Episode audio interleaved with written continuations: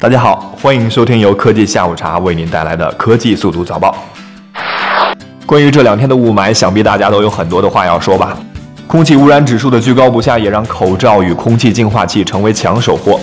小米前不久呢，也刚刚推出了新一代的空气净化器产品，但是近日却有网友爆料称，小米空气净化器的滤芯存在碳粉泄漏的情况。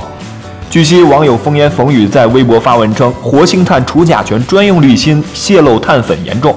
除甲醛专用滤芯上市后，我第一时间在淘宝小米官方旗舰店购买，使用后发现里面的碳粉被净化剂吹得满屋子都是。给客服沟通，他们说是正常现象。随后呢，小米生态链智米公司也正式回应此事，称根据售后数据统计，这种情况是在极端物流情况下产生的极个别案例。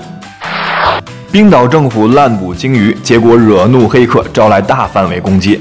一个匿名的黑客组织日前宣布对近日发生的冰岛政府网站被黑事件负责。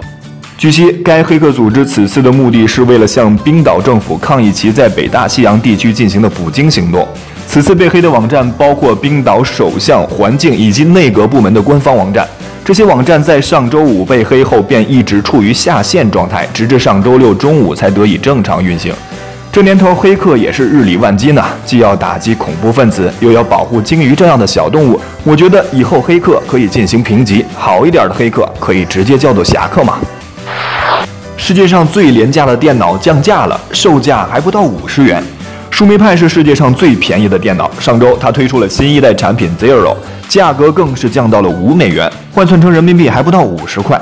这种卡片一样的电脑是由英国教育慈善组织树莓派基金会推出的，目的是用这种廉价和简单的电脑在学校普及科技教育。自树莓派基金会在二零一二年开始推出第一代产品开始，到二零一四年十月，这种卡片式电脑已经卖出了三百八十万部，五十块钱都能买电脑了，还要什么智能手机呀？两网站假冒华为商城被端，涉案高达两千多万元。华为手机在国内的市场占有率越来越高，而产品受欢迎度也在提高。于是有犯罪团伙趁机做起了假冒华为官方商城的主意。经过一个多月的追查，警方辗转湖北、深圳两地，最终在湖北警方的配合下，接连打掉了两个假冒华为商城网站进行网络电信诈骗的特大犯罪团伙，共抓获三十五名犯罪嫌疑人，涉案价值高达两千多万元。时代在发展，骗子也在进化，有开假银行的，也有山寨官网的。看来大家不管是线上线下，都要擦亮眼睛才行啊！周口女孩手机充电时接电话，惨遭电击，被甩出一米远。小雅由于忘了携带自己的原装手机充电器，就在医院附近一家手机营业厅花费四十五元购买了一个新的手机充电器来给手机充电。当天晚上二十三时许，小雅正在充电的手机响起。当她去接听电话的时候，突然被电流击中，人被甩出有一米多远，重重的摔倒在地上，昏迷不醒。